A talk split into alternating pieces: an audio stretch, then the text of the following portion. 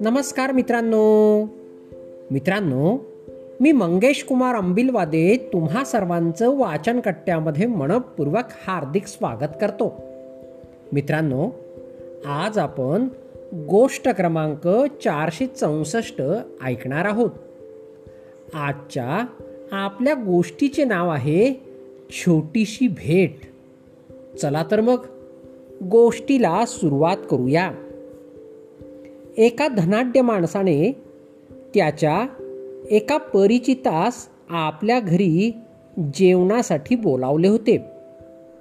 आमंत्रणाचा स्वीकार करून हा माणूस जो फार काही श्रीमंत नव्हता त्याच्या घरी गेला.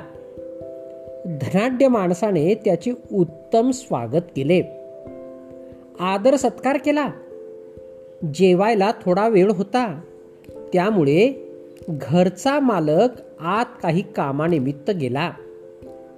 बाहेर हा माणूस दिवाणखान्यात बसून या धनिक माणसाचे वैभव पाहत होता. अचानक त्याच्या मनात विचार आला. अरे यांनी आपल्याला भोजनास बोलावले आणि आपण यांच्यासाठी भेट म्हणून काहीच आणले नाही. या विचाराने तो अस्वस्थ झाला. इतक्यात त्या दिवाणखान्यात त्याला त्या धनिक माणसाचा कोट दिसला. तो त्याने नीट घडी करून एका पिशवीत ठेवला आणि जेवण झाल्यावर निघताना ती पिशवी त्या धनिकाच्या हातात दिली. आणि म्हणाला ही माझ्याकडून तुमच्यासाठी छोटीशी भेट. पिशवी उघडून धनिकाने पाहिले तर अरे हा तर आपलाच कोट आपल्याला भेट म्हणून देत आहे. तरीही न रागावता तो धनिक त्या परिचितास म्हणाला अहो तुम्ही मला काही भेट द्यावी म्हणून मी तुम्हाला भोजनाचे आमंत्रण दिलेच नव्हते.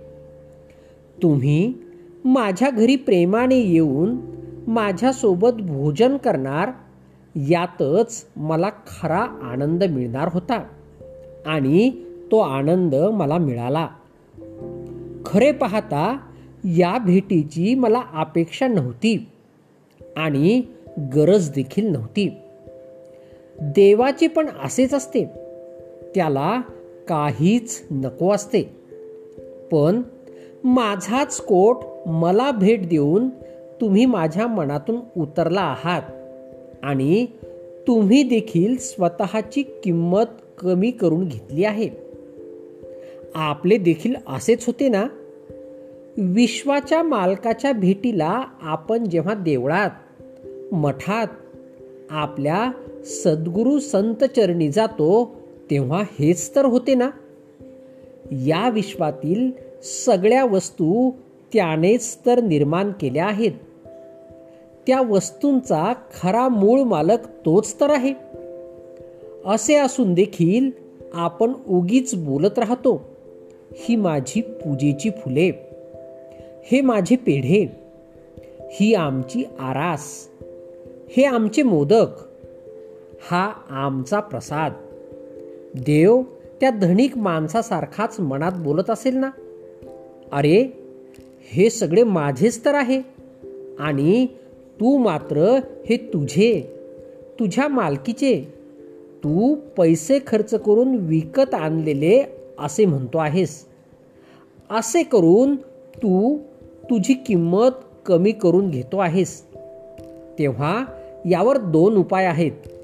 एक तर देवाच्या पायी जेव्हा दर्शनाला जाऊ तेव्हा काहीच घेऊन न जाता त्याच्यासमोर उभे राहून प्रार्थना करावी. हे देवा माझ्या मालकीचे म्हणू शकेन असे या जगात काहीच नाही. हा देह देखील माझ्या मालकीचा नाही. आई बाप नसते तर हा देह देखील मला मिळाला नसता. त्यामुळे तुला भेटायला येताना सोबत काहीच आणू शकलो नाही. आणली आहे ती फक्त माझ्या मनातील तुझ्यासाठीची भक्ती आणि प्रेम. ते तेवढे तुझ्या पायी अर्पण करतो. तिचा तू स्वीकार कर. अथवा जे आहे ते सारे थाळीत न्यावे.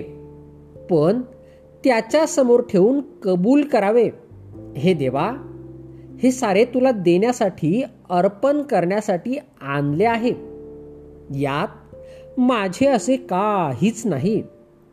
याचा खरा मालक तूच आहेस. असे असून देखील तुझेच घ्यावे तुलाच द्यावे. या भावनेने हे सोबत आणलेले सारे तुझ्या पायी अर्पण करतो आहे. त्याचा तू स्वीकार करावा.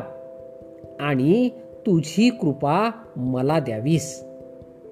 आपले असेच होते ना? हा ज्याचा त्याने आपल्या स्वतःपाशी तपासून पाहण्याचा विषय आहे. बघा तुम्हाला पटले तर स्वीकारा नाही तर द्या सोडून. मित्रांनो गोष्ट या ठिकाणी संपली. चला तर मग. उद्या पुन्हा भेटूया तुमच्या आवडत्या वाचनकट्ट्यात. तोपर्यंत बाय बाय.